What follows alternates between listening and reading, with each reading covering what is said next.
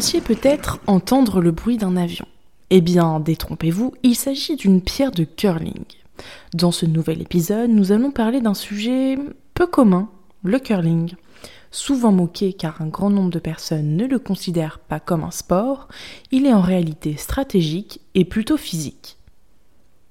Je suis Marine et bienvenue dans la buvette. Cette semaine, faites preuve de curiosité. On glisse vers les pays du Nord pour comprendre comment le curling s'est inscrit comme une épreuve aux Jeux Olympiques d'hiver. Je crois qu'après avoir vu ça, on peut mourir tranquille. Enfin, le plus tard possible, mais on peut. Ah, c'est superbe. Et on va- Quel pied Ah, quel pied L'Italie qui est en train de craquer par Curry, way down top.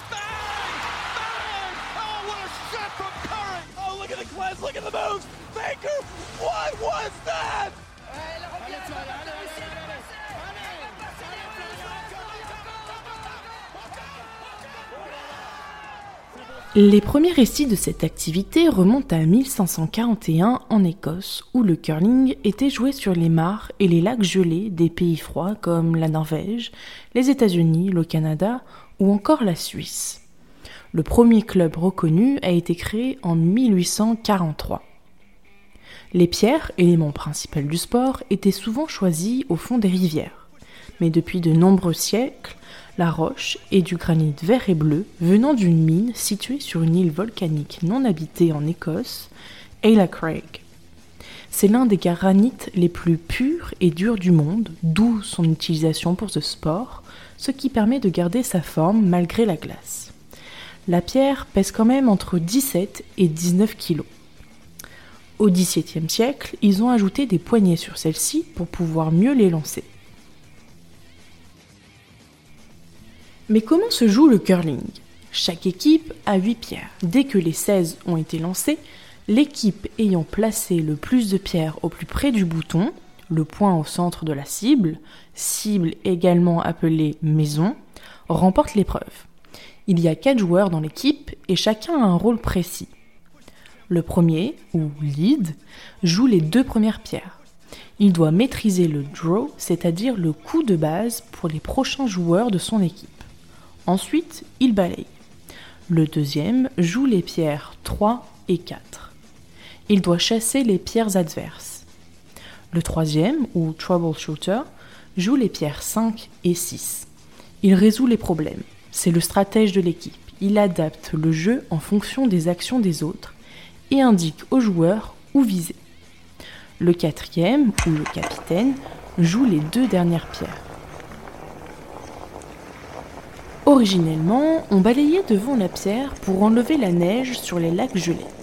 Mais alors aujourd'hui, pourquoi balaye-t-on? Parce que la glace sur laquelle jouent les professionnels n'est pas la même glace qu'une patinoire, puisqu'elle a de légères bosses, ce qui limite les frictions. Et donc, balayer ces petites bosses va faire en sorte que la pierre va mieux glisser. Plus les joueurs balayent, plus la pierre glisse facilement et donc allonge de quelques mètres la glissade de la pierre, permettant d'éventuellement remporter des points. Cependant, les deux balayeurs ont interdiction de ne balayer qu'une partie de la trajectoire. Ils doivent balayer son entièreté. En balayant la surface, ils influencent sa vitesse et donc sa trajectoire. Finalement, ils mettent simplement en pratique les lois de la physique. Oui, balai Oui, oui, toujours, toujours, toujours Saviez-vous également que ce sport est considéré comme l'un des plus demandants physiquement? En effet, il s'effectue en anaérobie, c'est-à-dire qu'il n'y a pas besoin de dioxygène pour générer de l'énergie. C'est souvent le cas dans des exercices de force et de puissance, comme l'haltérophilie. C'est également un sport stratégique qui demande beaucoup de concentration, de travail d'équipe et de précision. Il faut également être souple et agile car il faut tenir en équilibre puisque seul le pied avant glisse et cette poussée générée par ce pied détermine la vitesse de la pierre. Un des éléments principaux du curling sont les chaussures qui sont, ma foi, plutôt spécifiques. Une permet d'accrocher la glace, tandis que l'autre permet de glisser en même temps que la pierre. L'équilibre est primordial puisqu'il faut lancer à une main et également sur un pied une pierre de plus de 18 kg sur la glace. Une autre particularité du curling est l'état d'esprit propre à ce sport. En effet, du fait que ce soit l'un des plus vieux sports collectifs, le respect prime d'autant plus qu'il n'y a pas d'arbitrage, révélateur de la confiance qu'ont les joueurs les uns pour les autres. Revenons-en aux Jeux Olympiques. L'histoire du curling est particulièrement compliquée vis-à-vis des JO. Lors des premiers JO d'hiver, à Chamonix en 1924, la discipline était présente, mais uniquement pour les hommes. Mais lors des Jeux d'après, en 1928, la discipline n'était plus présente. La Fédération mondiale de curling, fondée en 1966, va permettre la réintroduction du curling au JO de 88 à Calgary. Mais cela a été un petit peu discontinué jusqu'à ce que le CIO reconnaisse le curling comme sport olympique officiel dès 1998, à la fois pour les hommes et les femmes. En 2008, la discipline a été ouverte à des équipes mixtes, la première compétition mixte ayant lieu en 2018. C'est également la discipline ayant le plus de temps au JO d'hiver avec 18 jours pleins.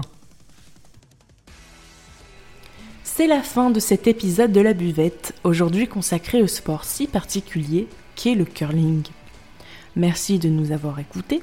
N'hésitez pas à nous suivre sur les réseaux sociaux ou à nous proposer des sujets que vous souhaiteriez voir abordés dans l'émission. Et surtout, à nous faire des retours, comme d'habitude, on cherche en permanence à s'améliorer. Je vous donne rendez-vous dans deux semaines pour un nouvel épisode. A très bientôt sur l'Outsider.